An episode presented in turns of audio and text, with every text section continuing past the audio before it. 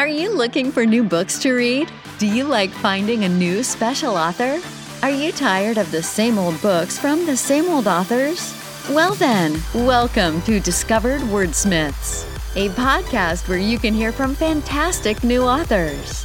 Join Stephen Schneider as he finds and talks to authors you may not know, but authors that have worked hard to write great new books. Hear about their book and why you should check it out. So sit back and listen to today's Discovered Wordsmith.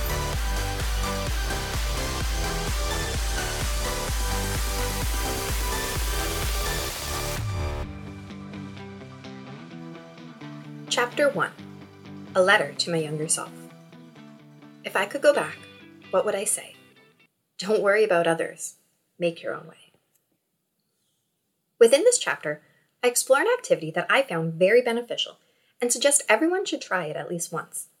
The exercise is writing a letter to your younger self. This is an important step as so much of who we are comes from the past. In order for this to be truly beneficial, we need to be completely honest with ourselves. Lying to your younger self isn't going to help you move forward.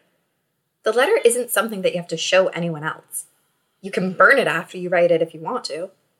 The point is that there is power in the written word and power in you writing it. If I didn't believe in the therapeutic power of words, I wouldn't be writing this book right now. A quick and simple search on Google of writing therapy comes with many websites explaining different types of therapy using writing. The consensus being that writing helps in therapy.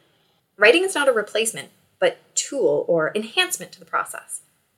During my research, I found an article called The Power of Writing Three Types of Therapeutic Writing, written by Margarita Tartakovsky, MS from the website www.psychcentral.com that shares some compelling insight into the reasoning behind why writing enhances therapy.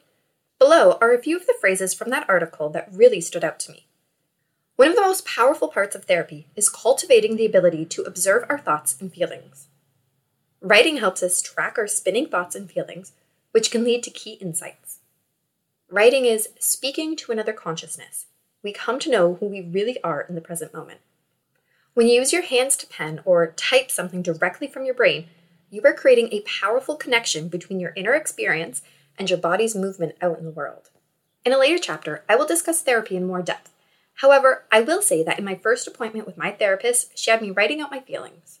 She wanted me to explore the connections between what I was feeling and what was happening in my life. Life can feel like it is spinning out of control, and sometimes the only way to gain control back over it is to put a voice, or written words, to it. The mind body connection that the last quote is referring to is so important. I'm a yoga teacher as well as a kickboxer, and the mind body connection I have gained from doing yoga has helped me be a better kickboxer. With that concept in mind, you can see how the act of writing things down helps make another connection between the mind and the body to help us become better people. In college, when I would study, or even just while taking notes in class, I needed to write it down. Many people in college just record the teacher speaking, but I needed the action of writing it out. Not typing either. I needed to use a pen and paper. This helped me to retain more information than I did from just listening to the lecture. Now that we understand how important the act of writing is, we can dive into the activity. There are no right or wrong ways to complete this exercise. There are various formats that you can follow, so choose whatever feels comfortable for you. I've written several letters to myself because there are things I wanted to say to myself at different points in my life. Near the end of the chapter, you will see two more examples of a single letter written. Do whatever you feel makes the most sense to your situation. After each of my letters, I give you context as to why I wrote what I did. This isn't part of the exercise, but rather for you to see how it works. However, since there isn't a right or wrong way to do this, if you choose to write some context afterwards, that's okay too. Dear 10 year old Randy, I know that things are changing. I know that grade 5 is a big deal to you. I want you to enjoy this year. And I know that you will. But I also know that this will be a turning point in your life. This is the year that you meet your first bully. After years of having fantastic friends and a great school life, this year won't be nearly as easy. When the new girl comes to class, you will try to be nice to her. But for whatever reason, she won't like you. That's okay. I repeat, it is okay that she doesn't like you. Up until now, all of the girls in your class have gotten along, which is an easy feat when there are only five of you. This new person will shake up the dynamics that you are used to, and you will feel it deep in your soul. Change is difficult, but it is a part of life. This is a lesson you will soon learn. But I want you to remember to keep your head held high. This too shall pass. You will make it through this year, and the next, and the next. And life will get better. You will have an amazing life. Sincerely, 33 year old Randy. I went to a very small elementary school that only went up to grade six, which meant being in grade five was a big deal because you were near the top of the food chain. Of course, in this school that felt like all grades got along, it was a very small and nice community. Unfortunately, as time marches forward, the school I remember is no more. They shut my school down and eventually turned it into an alternative school. When I was in grade five, a new girl started in my class. As time passes, memories fade, but emotions stick with us. I can't remember everything that happened, but what I can remember is the fact that she picked on me. To this day, I don't know why she singled me out. Maybe it was because I was poor. Maybe it was because my clothes were secondhand. Maybe it was because I was a teacher's pet. I can admit it, I enjoyed school and wanted to participate in all aspects of it, which can look like being a teacher's pet. Whatever the reason was, I will probably never know. I have to be okay with not knowing the reason so that it doesn't fester and bring me down now nearly 20 years later. At the time, it felt like this new girl was stealing my friends because she didn't want to include me in anything that they would play at recess. I was left with none of my usual friends. Being excluded was an awful feeling, but one that I could handle, if that was the only problem. What really got to me was the song she made up and sang making fun of me.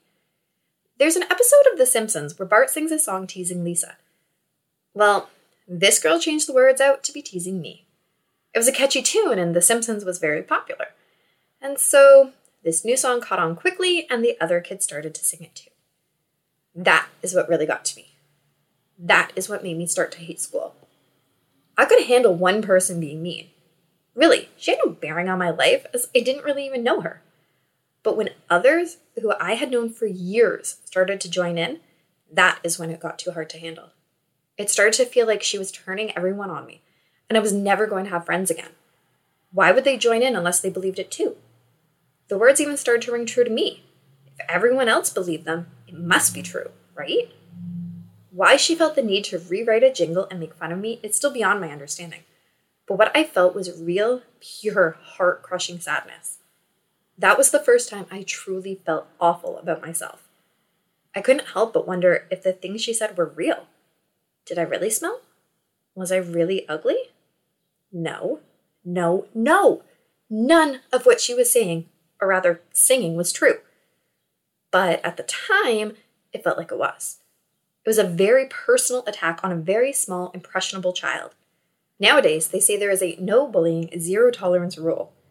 Although, if you have read A Mother's Truth, you know that doesn't hold very true about words.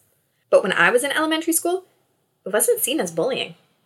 It's just words. Sticks and stones may break my bones, but names will never hurt me. Except that isn't true. And we know better now. An article from www.verywellfamily.com, written by Sherri Gordon, gives some great insight into how words affect people. I've pulled a few of the points that she makes that really resonates with my situation. Erodes a victim's sense of self. Over time, name calling and other insults can slowly eat away at self esteem, and the victim will no longer see herself realistically. Affects a victim's sense of well being. Name calling causes noticeable changes in personality and behavior of those impacted. Impacts a person's identity. When a bully calls another person a name, they are attempting to control how others see the person. Encourages internal criticism. Name calling often leads targets to take on the names as reality. Hearing that song repetitively slowly ate away, or erode, as Sherri wrote in the article, at my sense of self. Hearing something over and over can make us start to believe that message. That is the reason why positive affirmations work. Hearing it over and over again helps us believe it's true. My bully didn't do this covertly, but rather sang it during recess so others heard it too. She was wanting to control how others saw me. Even though I attended school with most of these kids since kindergarten, they were starting to see me through the lens of her words. This led me to second guess myself and internalize negative self talk, internal criticism, which I still live with to this day. I'm not saying this one incident is the only reason I have negative self talk. Throughout this book, you will learn how other incidents also impact sense of self. But this incident was my jumping off point. The bottom line is, those names did hurt me. Have you ever felt so hurt or sad or upset that you weren't sure what to do?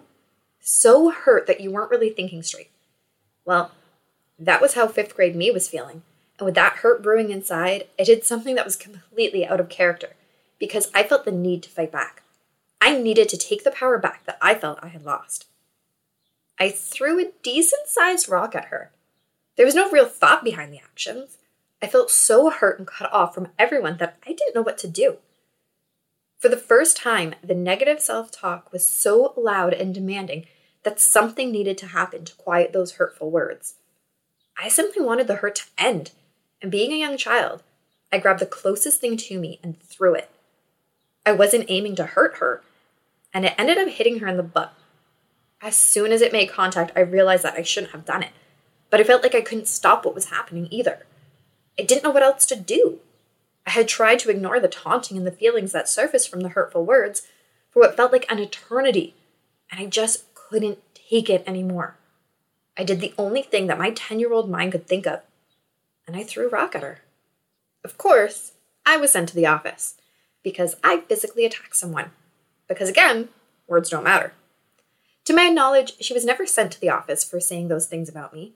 In fact, I don't even think the teachers investigated the incidents at all. That's how it was back then. Kids being mean was a normal thing. Kids saying mean things was just kids being kids. It's just words.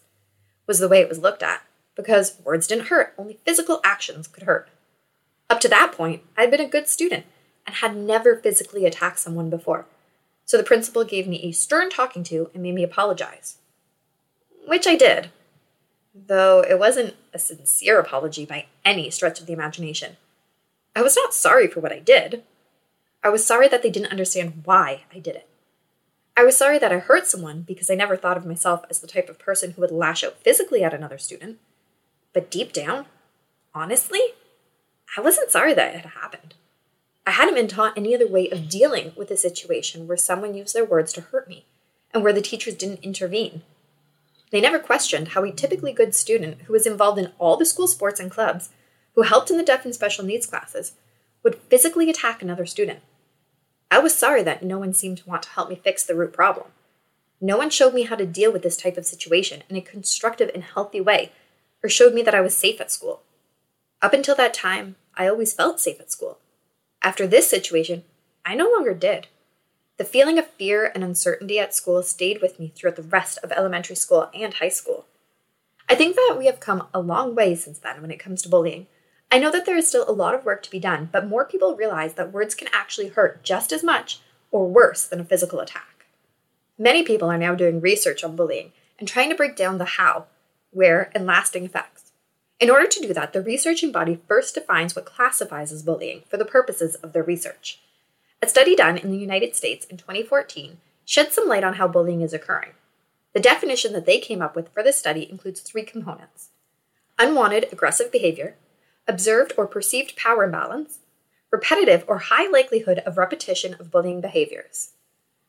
I think it is important to note the last component re- repetition of the behavior. A one off occurrence is not bullying. That's just someone being mean. Not that that is okay, but it does not meet the definition of bullying. The study, which was completed with students 12 to 18 years old, then finds the following Being the subject of rumors or lies, 13.4%. Being made fun of, called names, or insulted, 13%. Pushed, shoved, tripped, or spit on, 5.3%. Leaving out exclusion, 5.2%.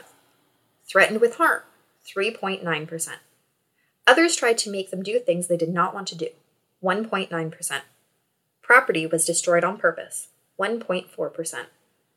These statistics show that physical bullying only accounts for about 8.6%, which includes pushed, shoved, etc., and property damage, whereas verbal bullying accounts for about 30.3%, including rumors, lies, name calling, and being threatened. And yet, most often, it is only the physical aspects of bullying that results in some type of consequence showing that more often than not, the individual who is using verbal bullying is getting away with it. This isn't a book about bullying, but this speaks volumes to how the victims are given their justice. They aren't, which can lead to distrust of those around you and those who are your caretakers, like teachers, babysitters, etc. Which is why I'm sharing this particular story from my childhood, to show that kids of all ages need help, even when you may not realize that they need it. If someone had helped me identify and manage my emotions, including sadness and anger at the time, I would have handled the situation in a different way. I could have developed different coping mechanisms that would have followed me into being a teenager and adulthood. However, that wasn't the case, and I had to struggle to figure those things out for myself. If I knew then what I know now, that life was going to get so much better, and this was just a small passing incident, then I might not have lashed out. Had I had the coping mechanisms I have now, I wouldn't have been thinking that I needed to protect myself. If I had known then that what others thought of me wasn't important for my future, but being true to myself was important, then things could have turned out differently.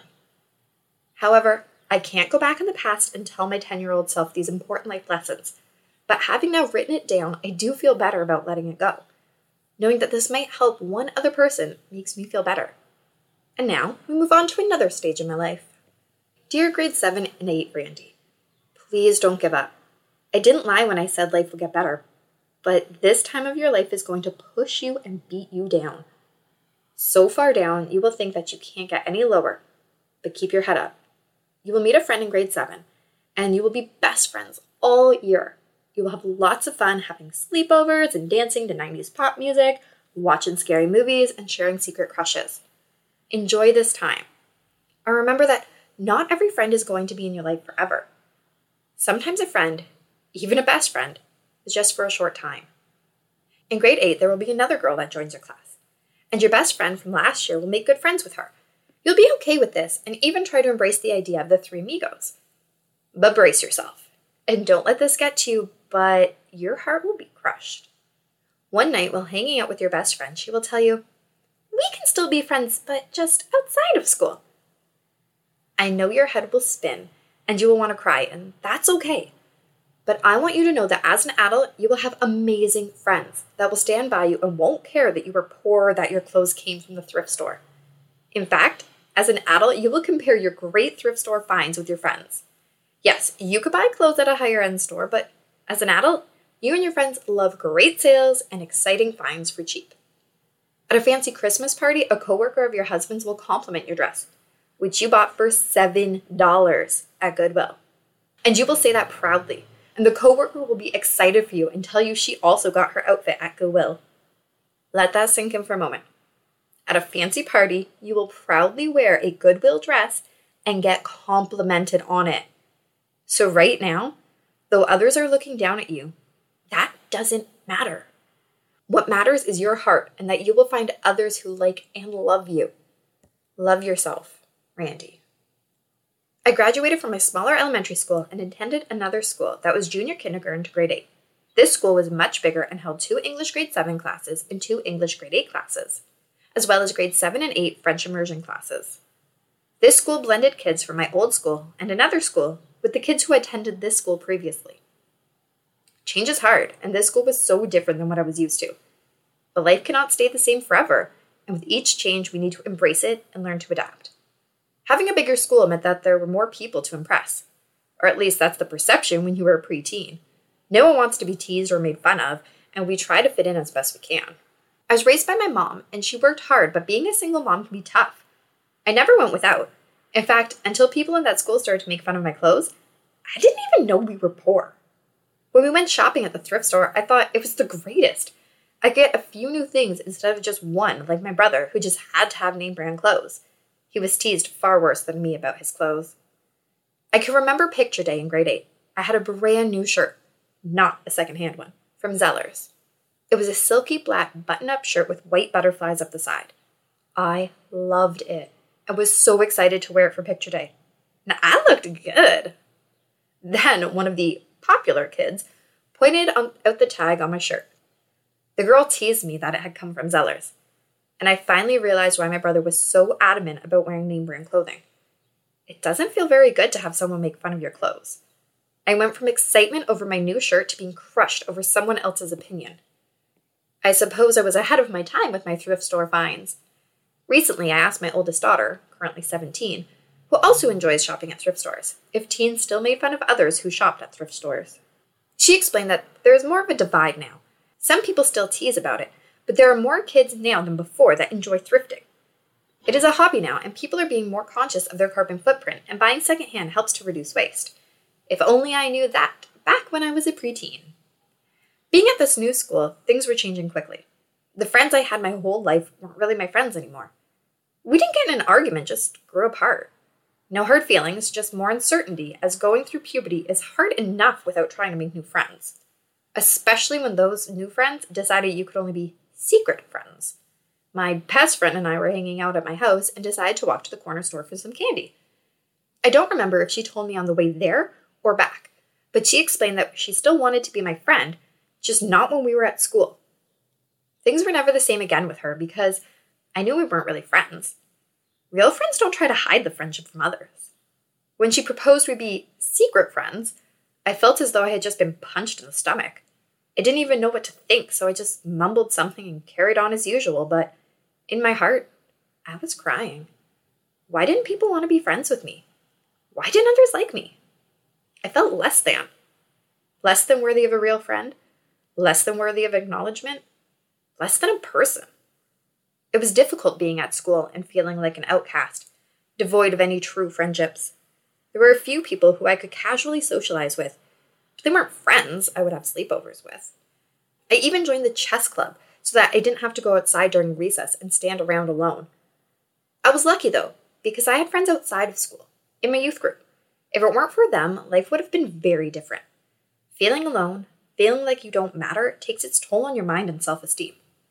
Luckily, I knew I wasn't alone all of the time. Just a large part of my day. I no longer tried out for any of the sports teams, which I was always on and enjoyed them. During this time, I started losing me. I no longer felt like I belonged anywhere other than the once a week I had at youth group. However, when each day was beating me down at school and at home, once a week of belonging just wasn't enough to combat the negative self talk and the sadness that had consumed my being. This is when I started turning more and more inward. I started finding activities that didn't include needing friends at school, like when I joined the chess club. It was a hard two years, which at the time felt endless. As an adult looking back, it was the blink of an eye. I don't even have that many memories of that time because there was nothing truly memorable about that time. Life is so short and goes by so fast that having a bad time, even if it seems to go on forever while it is happening, is just for a short time. We can choose how to view the situation. Should I have viewed it as no one likes me? Or as an opportunity to learn chess and become better friends with those that didn't go to my school? It can be extremely difficult in the moment to change how we view things, but it is a skill that we all need and that I continue to work on each and every day. There are various ways to go about changing our viewpoint, and some ways are easier to do than others. Some ways you can complete by yourself, and others you may need professional help in order to get a good grasp of the technique. Throughout my life, the most useful mantra I have come up with is if this is the worst thing that happens to me today, then I am doing okay. I've had a lot of life altering events happen in my life my youngest diagnosed with autism, losing my contract at work, being diagnosed with cancer, my husband almost dying, etc. That now the small things that used to seem big, someone teasing me about my shirt, just doesn't seem to be that big of a deal anymore. Now, when something negative happens, I tell myself, if this is the worst thing that happens to me today, I am having a good day. Doesn't always work, but it does tend to put things in positive perspective. I've also been consciously trying to live in the moment, not letting the past creep in and take my hard fought now away from me, and not letting the future worries overburden my happiness that I have now. We only have each moment once, and if we aren't enjoying the moment in the moment, we aren't going to enjoy it later either. I heard a saying once. I can't remember where I heard it. We regret the things we didn't do. I like this because it reminds me to enjoy the now I could have let teasing about my clothes hold me back from shopping secondhand, but that would have only resulted in me spending more money on trivial things instead of enjoying the hunt for a treasure with the kids. When I was an employment counselor, I had a client that suffered from extreme anxiety. It held him back from getting a much needed job. One of the strategies that I gave him was to write down any negative self talk that went through his mind. Once it was written down, he could explore why it was there, disprove it, and turn it into positive self talk. For example, I am a horrible cashier. Does this have any truth? No, because I am good with money and am capable of processing customers' transactions in a responsible manner. That was a simple example, but it shows that sometimes our thoughts have no basis in the truth. Turning the negative self talk into positive self talk is important. Positive self talk could be in the form of positive affirmations. This is a strategy that I and other athletes I train with use when preparing for competition. I can remember my first kickboxing competition. I was excited, of course, but also nervous. To help prepare for something that I had never done before, I used positive affirmations such as, I am explosive, and I have beautiful head kicks. Instead of focusing on what I couldn't do well, I only focused on what I could do well. As a teen, these strategies could have helped. Instead of focusing on the feeling that no one liked me, I could have focused on the fact that I was smart and achieved good grades. I could have written down the negative self talk that was taking over my mind and been able to turn those into positives. For example, no one likes me because I am poor and therefore worthless was negative self talk that bombarded my thinking. When I dissect this statement to see if there is any truth hidden within, I can clearly see that there is no truth. My mom provides everything that I need to live and enjoy my life. I enjoy receiving hand me down clothes and looking for thrifty finds.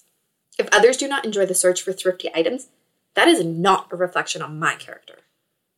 If I was to utilize the strategy of affirmations as a teenager, I could have affirmed, I am excellent at math. I have comprehensive reading and writing skills. I'm a fun person to be around. An important note on using affirmations they need to be positive statements and present tense. I am, I have. A few other ideas that I really liked from an article on www.purposefairy.com written by Raj Rishi include Learn to apply full stop. Stop thinking over and over once we have learned from our past and decided about our future. Change your thoughts by counting your joys and blessings. Appreciate and enjoy what you already have. Savor the joys of your achievements. Allow yourself to be playful and childlike. Meditate. Focus on changing yourself instead of changing the world around you. Make the best of what you have. There are various methods available to help you work on changing your thought patterns. Not every way will work for everybody. Find what works for you. If you try something that doesn't work for you, Instead of thinking you are broken, think, well, now I know I don't need to keep trying to do that. I will try this instead. Now, we move on to my final letter to myself. Dear Teenage Randy, I know I said life will get better, and yet all you feel and see is that has gotten so much worse. You've moved on to high school, which television shows as the best time of your life. But I won't lie to you, it won't be. You will hate almost every minute of it and consider running away or killing yourself. Over the next few years, your world will turn upside down in ways I never thought possible. It will be a lot for a young lady to handle, but listen closely. You can handle it. Even when it gets to be so hard you don't think you can take another breath, you can. That is the most important message I can give you right now. Is that you can. Mom has gotten married and he has turned out to be a real a hole. Hang in there. He won't be in your life forever. Your room will act as a sanctuary for you during the yelling and fighting. Go there and hug your kitties tight. It will pass. It seems like all I am telling you is that this too shall pass, but that is because it will. You will grow up and rarely touch alcohol, knowing the awful effects that it can have on a life. You will refuse all types of smokes and drugs and hold your head up high when you refuse it. Don't bend to the will of peer pressure. You are so strong. Your convictions are strong, and that makes you a powerful person. Of course, at times you'll wonder if it is worth it. It is. Don't let go of what you know is right and wrong.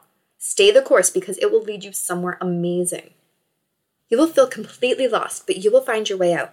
Puberty and the teenagers are a mere blip in your life. The friends you have now are just that friends right now. And that is okay because you will make great adult friends ones that accept all that you are, ones where you won't feel like you're putting on an act just to fit in. I know that is exhausting, and that's why you skip school so often. Faking a smile every day is hard. Eventually, you will find someone who understands that you have bad days and you won't need to fake those smiles. That, in and of itself, will make you smile. So please listen to me right now. Don't pack that bag and run. Don't pick up that razor blade. Let your feelings out in a positive and healthy way. I know that as you become a young lady, you will lose yourself. You will forget who you are and what you enjoy. Find your way back. And you will find your way back. We can't change the past, and so I know what you are going to experience is going to be heart crushing, and at times you will want to die. But you will make it through, and you will come out the other side stronger. Love yourself. Adult Randy. Being a teenager is hard for most people. Between high school, puberty, and dating, life gets complicated quickly. Teenagers think that they are so grown up and know everything. TV shows that high school should be one of the best times in our lives.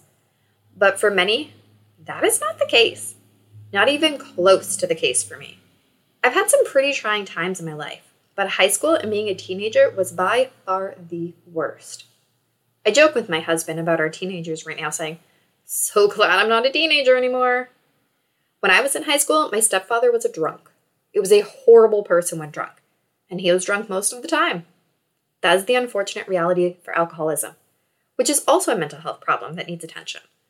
Most people are really nice when they aren't drinking, but when they are drinking, they are a completely different person. I can remember one Christmas when he threw the Christmas tree and broke it. I was up in my room at the time and started to hear yelling downstairs. After the yelling stopped, I crept downstairs and noticed that the nice new tree was not where it had been set up. My mom, being the amazing person she is, still tried to make the best of it. She put the top of the tree, it was an artificial tree, into a large cardboard box, so it still stood up. I can't remember what the yelling was about or who was involved, but ultimately, that doesn't matter. The memories that I have from being a teenager are all very much the same yelling and loud noises. To this day, I can't stand when people yell because it brings me back to a time when I was a defenseless young girl, someone who couldn't stand up for herself or her family it is an awful feeling to live with. The next morning, when he was sober, he apologized. But it's not much of an apology when he continued to get drunk and abusive. I've always said to my youngest child, I don't want to hear I'm sorry. I want to see your actions show you're sorry. So don't do it again. Saying sorry is a nice gesture, I suppose, but ultimately, after the fifth or tenth or hundredth time of someone doing the same thing, sorry just doesn't cut it anymore.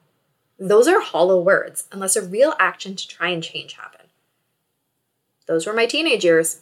My mom trying to make sure that her, now ex, husband didn't get so drunk he got abusive and yelled or broke something. I don't know everything that went on with them. What I do know was that he was not a nice drunk, that I felt that my mom was caring more for him than for me. That was a very hard pill to swallow because I've always been, and still am, a mama's girl. I was always close to my mom and liked spending time with her. She was a single parent for most of my life. I saw my dad on weekends, but that's not the same as living with a parent full time. As a teenager, it felt like my mom wanted nothing to do with me. If it wasn't her ex husband, it was my brother doing something equally, if not more awful. And she would have to go to his rescue or play referee between them. I felt like my mom only cared about my brother and my stepfather. I was stuck on the sidelines, and it felt like she was trying to forget my existence. When I needed my mom the most, it felt like she wasn't there. When I was crying into my pillow or my cat's fur, she wasn't there. When I thought about killing myself and needed someone to talk to, she wasn't there. As a teenager, that simply added to the feelings of loneliness and despair that were already taking hold.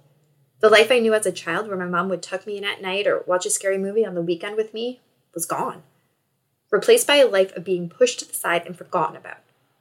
As an adult, I have dealt with some of these emotions and thoughts. Therapy is a great thing. But it still hurts to think back on those days. I know that she didn't mean for it to go that way. She was just trying to find someone she could share her life with. She deserved to find that, to find love. Everyone should find someone they love and can share their life with. Being alone isn't what we are here for. Unfortunately, that's not what she got. I've talked to my mom about some of these feelings. When she reads this book, she might learn a little bit more. There are two sides to every story. I've just given you my side my pubescent teenage perspective. After talking to my mom, I was able to get some insight into her perspective of that time. and being privy to that has drastically changed my perspective. During that time, my older brother was experiencing a lot of troubles of his own, and mom thought he needed more attention than I did because I was a model student, grade wise. Mind blown. I had never thought of it that way before, and I don't think I would have even understood it before had I been told. As a parent of a neurotypical child and a child with autism, I understand how one child can need more attention and it can seem like the other child is being forgotten. My child with autism needs more attention because he needs help with everyday activities that my neurotypical child is much more capable of doing on her own. As children, we don't understand that our parents are giving us attention based on our own needs. We just see our sibling, our step parent, getting all the attention when we aren't getting much at all. After a long talk, my mom and I both understood each other a little better. Communication is an important part of life, an important part of helping my mental health to stay positive. That is why my letter to my teenage self is about persevering through the storm that I face. Writing this letter really reminded me that there are times in life that I feel horrible, but it's only for a short time. It reminded me that I am strong and capable. I can't go back and change the past. I can only change how I think about it. Was it a horrible time in my life? Yes. Did I want to run away? Yes. Did I want to take my own life? Yes. So, how did I make it through? Sometimes I wonder that myself. Those bad days were really low and almost felt like my soul was being eaten away. A main reason I persevered and continue to persevere is my faith in God. I have a strong Christian faith and knew that God would see me through the rough times. It was still hard to trust in Him when every thought that crossed my mind was to just end it all. Youth group was a safe space for me. I had friends there that accepted me and didn't talk behind my back or make me feel less than. We were all the same there, and that was something I couldn't find at school. Even the rare friends I had at school didn't seem to understand the pain that I was in. To be honest, I didn't really want to share it with them when their lives seemed so perfect. I'm sure they weren't perfect, but perception is everything. I don't fault them for not knowing my innermost thoughts and feelings. I put on a great act, and they were just teenagers too, going through the same puberty and life changes as me. My pets helped me during the hard times. I'm a cat person, and always have been. I struggled to express myself and my feelings for as long as I can remember. When I was upset, I would hug one of my cats and cry into their soft fur. They didn't tell me how I should feel or judge me. They just purred and loved me. That's unconditional love. Some days that made all the difference in the world. Pets are amazing therapy all to themselves. That's why people train them for service. They are amazing. Of course, writing also helped, and still helps. Whenever I was in a low state, that is how I describe when my depression is rearing its ugly head, I would take out my pen and notebook and write.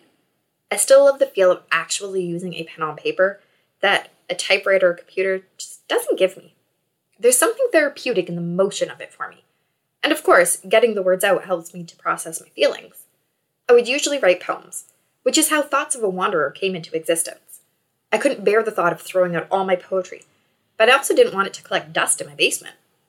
I still write poems when I feel overwhelming emotion. The nice thing now is it isn't always a poem about depression or death. Sometimes, just sometimes, I am able to write a poem that is uplifting. It's rare, as writing during a low mood comes easier, during low mood, the words flow because it almost feels like I'm someone else explaining my mood. I've always been better at expressing myself through the written word as opposed to speaking, which for those who know me might seem odd, as I can definitely be a chatterbox. Even if you don't want to turn your writing into a book or even share it with another human being, if it makes you feel better, even a little, then you should write. Not to advocate doing this, but Something else that helped me a great deal was skipping school. It is not something that I would suggest for everyone, but to be totally honest, it is something that I think really saved me. Now, let me explain this further before any teens read this and then they can just skip school. I felt like I couldn't go to school. With everything happening there, I felt like the burden of going to school would have killed me. I just couldn't eat in the halls alone anymore or trudge through classes by myself. So instead, I would skip and stay home. At first, I would go out the door in the morning, wait for my mom to leave for work, and then go back home. Then, one day my mom called me panicked because the school had called her and said that I wasn't there. I was caught red handed. I was so worried that I was going to be in trouble. But I wasn't. Well, not in big trouble, anyways. My mom wasn't as upset that I wasn't in school as she was upset because she didn't know where I was. She had been worried that I was hurt or kidnapped. As a parent, I now fully understand the panic a parent experiences when they don't know where their child is. However, at the time I thought, I'm 14, I know everything. She told me that if I was going to skip school, there were two rules I had to follow. One, I must stay home so she knows that I am safe. Seemed like a good deal to me. Two, I couldn't fail any of my classes. No problem. All I needed was my work and I could do it at home. I followed those rules throughout high school and graduated. I didn't get the best grades because I just didn't care and didn't apply myself. I passed, as was the agreement with my mother. But truly, I was just going through the motions of life rather than actually living it. Nowadays, there is something called school refusal. Wikipedia.org explains it like this School refusal is the refusal to attend school due to emotional distress. School refusal differs from truancy in that children with school refusal feel anxiety or fear towards school, whereas truant children generally have no feelings of fear towards school, often feeling angry or bored with it instead. This described my situation much better than just skipping. There was an underlying reason why I wanted to skip depression and anxiety. I'm so thankful that my mom accepted my school refusal and that I was able to complete most of my schoolwork from home. Not to say I never went, but more often than not, staying home was better for my emotional well being. My youngest child, who has autism, has a lot of school refusal. I took the lesson from my mom and don't fight with him about it. Fighting would just cause more anxiety and stress. Instead, I'm able to make sure he does his schoolwork from the house. I'm lucky that I'm able to do that. And I realize every situation is different. But what I want everyone to understand is that there is often an underlying reason why a child might not want to go to school. Something that goes beyond, I hate school because it's school. Again, it comes back to communication being key. If this is something that you're struggling with, either as the parent or as the child teen, then talk to someone. It won't get better unless you communicate your feelings. After high school, my life got so much better. I still struggled on a daily basis, but I was better able to recognize the bad days. Even now, when bad days hit, I have the support of a loving husband who helps me get through it. The things that seemed important in high school just aren't anymore. I have a great life now, and even though depression is still part of my everyday life, I'm not trying to hide it from those around me. I've even learned that hiding it makes it worse because it takes so much extra energy to put on the I'm fine face when clearly I'm not. I have started to embrace that part of myself and even try to use it in a productive way. Like this book. I hope that it may help even just one person, whether with their own mental health or to understand another person with it. Maybe that is the reason I have depression. Who knows? What I do know is that I will continue to share my story with others. Here is another example of writing a letter to yourself from one of my closest friends. Dear younger me, I've thought of doing this many times, and many times I've started, but I just never saw it through. Why this time? I'm not sure. Maybe because it's about time. Maybe it's because it's long overdue. Maybe it's because there's no time like the present. I don't know. All I know is here goes. You will always have a preoccupation with the passage of time, always calculating your own age and the age of others at different times in history and in the future. You'll experience difficulty with living in the moment, with being present. This will cause you suffering. It's the unnecessary suffering and the amount of time you spend being convinced you're not enough that breaks my heart for you. Your preoccupation with time passing, by the way, is nothing more than anxiety, which many people have, not just you. There are ways to get over this kind of anxiety. Some simple ways are just to remember to breathe deep from your belly or to repeat positive phrases over and over in your head. I'd like you to feel seen, heard, and appreciated by older me. I know that you feel you have a way of making yourself visible to the adults around you, that they only seem to notice you in order to demean you. I'd like to tell you that you have worth just because you exist, and that your worth is equal to everyone else's worth. You have perfectionistic tendencies, which means you expect yourself to be perfect all the time. This makes living difficult because nothing is, in fact, perfect despite appearances. Being a perfectionist means that it is difficult for you to understand or practice self compassion. Do you know how kind you are to animals? Or to children that other kids tease? Do you know how you defend those who are unjustly picked on? Do you know how you stand up for what is right? You should do that for yourself. You're worth just as much as those people who you help, who you show compassion to without question. That self doubt that is always echoing in your head, I'm not sure where or when that started, but it is a bullshit illusion. In the same way that you have the same worth as everyone else, you can do and try whatever you want to, just like everyone else. The self doubt that weighs you down is just a bit of worry that has gotten out of control. And it's normal to be worried that things may go wrong, or may not turn out exactly as you'd hoped. The fact that things will often do this is just normal life. Despite all of this, you are okay. I want to tell you to keep cultivating your creative heart when the adults around you make negative and discouraging noises, do it anyway. Here's news adults can be assholes, especially when they see something in you that threatens their own self concept. They will say things out of their own fears and self doubts. Their comments aren't so much about making you feel as badly as you can as they're about making themselves feel better, whatever the cost. Most of them will forget what they've said to you rather quickly and that's why you shouldn't hold on to their words either. You believe words have power and meaning. And they do. Most adults will throw words around like they're weightless ping pong balls. These adults are just trying to get through their days, uncaring of the verbal swath they cut. You should let them do that while you live your beautiful life.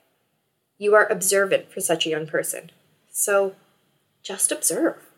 And then try not to decide that their words and actions mean anything about you. They don't. You are you. You decide what that means. You are good. You are enough. With so much love, respect, and compassion, older me. One last letter to share with you and show how they are all different, written by my amazing aunt. Dear younger me, where to start? You know that old saying, if I only knew then what I know now, I would have done things differently? Let me tell you now, younger Cassie, you only had the control to change a few things in your life. You did not have control over everything and therefore could not change your childhood. When you were really young, something happened that traumatized you because, as an adult, you have very little memory of your childhood. But it's okay. You grow up to be a strong, caring, loving woman. Let's start back at age 10, when you clearly remember the last fight your mom and dad had before they separated. Your mom let you and your two youngest siblings live with your dad and his very young girlfriend with their baby, your first half brother. Your two oldest siblings lived on their own. You lived with them for a couple of years until your dad had enough and took you to live with your mom, which made you feel that neither of your parents wanted you and you did something wrong. Listen, you did nothing wrong. You were only a child. Being a young child, you had no control over these situations. You had to live where you were told and with who you were told. Jumping ahead a few years into teenagehood, where life just got crazy. Yes, most teenagers do make choices that they would love to change. Hopefully, we learn from those mistakes. You always helped out the underdog. You were not one of the popular kids. You just kept to your schoolwork so you could graduate. Congratulations on that. You had a great friend that you hung out with. Her dad was always out, so you could do all kinds of things with your friend. Sometimes those things were bad choices, like stealing, drinking, and trying drugs. You can thank God because you did not get addicted to anything when you lost your direction in life. Fast forward again to after high school graduation when you moved in with your good friend and her grandparents far from home. Your life changed again, and you could not change the outcome. It's the first time you saw death. Your nephew passed away at 16 months old, and your brain could not handle it. You felt empty inside. Why did that happen to an innocent baby when you were not behaving and did not want to live? You will think, why wasn't it you? During a party one night, you will decide that God should have taken you and not your baby nephew. You'll make a scary decision and swallow a bunch of pills, which was not enough to kill you. It just made you sick to your stomach. Because you won't understand mental health and your mental illness until you're an adult, these actions made sense in your young mind. But let me explain this to you right now. You are not alone and you don't need to suffer in silence. Seek help and talk with others. You survived all this and came back home to live with your boyfriend, who became your husband. Because you met him far away from home, you thought he really must want to be with you because he moved back to your hometown. Moving forward to marriage and parenthood, you have two beautiful boys. After the second son was born, you found out that your husband cheated on you and you separate. It was very hard to accept, so your sister took care of the boys for you until you figured things out. You were not figuring it out that great right away, as your whole world had been turned upside down. You then turned to parties and alcohol again. But remember, you are not alone. Your guardian angel will be with you throughout this time and all of your struggles. Your sister could not take care of her children and yours too, so you had to smarten up. Again, God got your attention by putting your youngest son back into the hospital for a couple of days, and you went in with him overnight. He was about a month old when a strange accident happened to him. He had a very long hair wrapped around one of his toes. It was so tight that the toe was blue. He had to go into the hospital to get the hair removed and make sure there was no infection. Then you got to take him home again. And that is when you realized you can do this single mom thing. That no matter what, you loved your boys and you would make it through. But wait, you do some more not so positive things that you could have controlled. You go out on dates, which isn't bad within itself, and party again to find out that the men you dated were not the type to help you raise your family. But don't lose heart. You end up marrying when you get older, even old enough to be a grandma. We'll get to that later. During this time of dating and partying, you meet a man that moves away on you, and you were not part of his future. This would have been another bad choice if you did move with him, because he also ends up finding someone else when he moves. Another setback. But you pick up your life and raise your boys on your own again. And that is okay. It is okay not to have a man in your life. Better to be without one than to be with the wrong one. Give yourself permission to be alone until the right time comes, which it will. This is when God finally finds you, and your life changes for the better. This does not mean your life gets any easier, it's just you finally realize you're not alone. You have to be strong to raise two strong willed boys, and they are very strong willed. They both grow up and do good in their own ways. You won't realize that your oldest needed some help with his mental health in his teens, too, because you're not educated enough to see the signs of mental health. He gets kicked out of school, meets a nice girl, and has a baby boy. Wow, now you're a grandma at a young age. But you are so happy and proud of this little bundle of joy. Now you're not only a mom, now you are a grandma, and a few months later, you become a wife again. You meet a nice Christian man, and God puts you two together, and you get married, just in time for what is to happen next in your life. You buy your first house together and move in during the winter months, doing well until your oldest moves back in with you, bringing his family. Then his wife leaves him and their son with you and your husband. You won't know how to help, but just let them live with you. Now you are helping to raise your grandson. Your youngest will then meet his wife and get married and move out. What I'm trying to tell you, younger me, is that there are some things you can control and others you can't. The things you could have controlled were the friends you hung out with, the bad habits you tried, and the man you married the first time. What you couldn't control was your childhood, how your parents split up, your marriage splitting up because he cheated on you, and the state of mind you go into in times of your life. Not knowing anything about mental health or talking to someone at an early age, so you could have gotten professional help through your younger years, made it more difficult. As an adult, you will understand the importance of talking to professionals and even taking medications that could help. We can't change the past, but what I want you to know is that I forgive you. I forgive us. I forgive me for the choices that I made. I have learned from my mistakes and continue to thrive as a wonderful human being. Love yourself, older Cassie. We can't change the past, but we do need to live with it. Everyone will deal with their past and traumas in different ways. Writing a letter to yourself is one way of doing this. From the three people that wrote the letters in this chapter, you can see that there is no right or wrong way to complete this activity. Whatever feels right to you. Just remember that you survived whatever it was that you went through. This is a way to make peace, forgive yourself, and to embrace the you of now. Hi, if you enjoyed this episode of Discovered Wordsmiths, please support the author. Go to their website, go to Amazon, look them up, get the book. And if you click on the link that I have in the show notes, you'll also help support the podcast so I can keep the hosting and all the software I use and uh, keep it running for to help more authors. When I am recording this, we've got over 100 episodes, lots of authors. Go to the website, discoveredwordsmiths.com. Check it out. There's a lot of great authors, probably in some genre that you love. See what they have, check out their books. That's what the point of the uh, podcast is for so people can discover new authors, find some new books they love, support the authors so they can continue writing. So please support them. And if you do like the podcast, if you've been thinking of podcasting or you're a writer, I've got some links also at the website. Click on those if you're interested in any of the software or services that I talk about. Everything that I have there is something I use, so I've got an affiliate link. Again, it's a little bit, if everyone clicked on those, if they were going to get it anyway, it helps keep the podcast going. So let's all help each other out, discover more authors to read.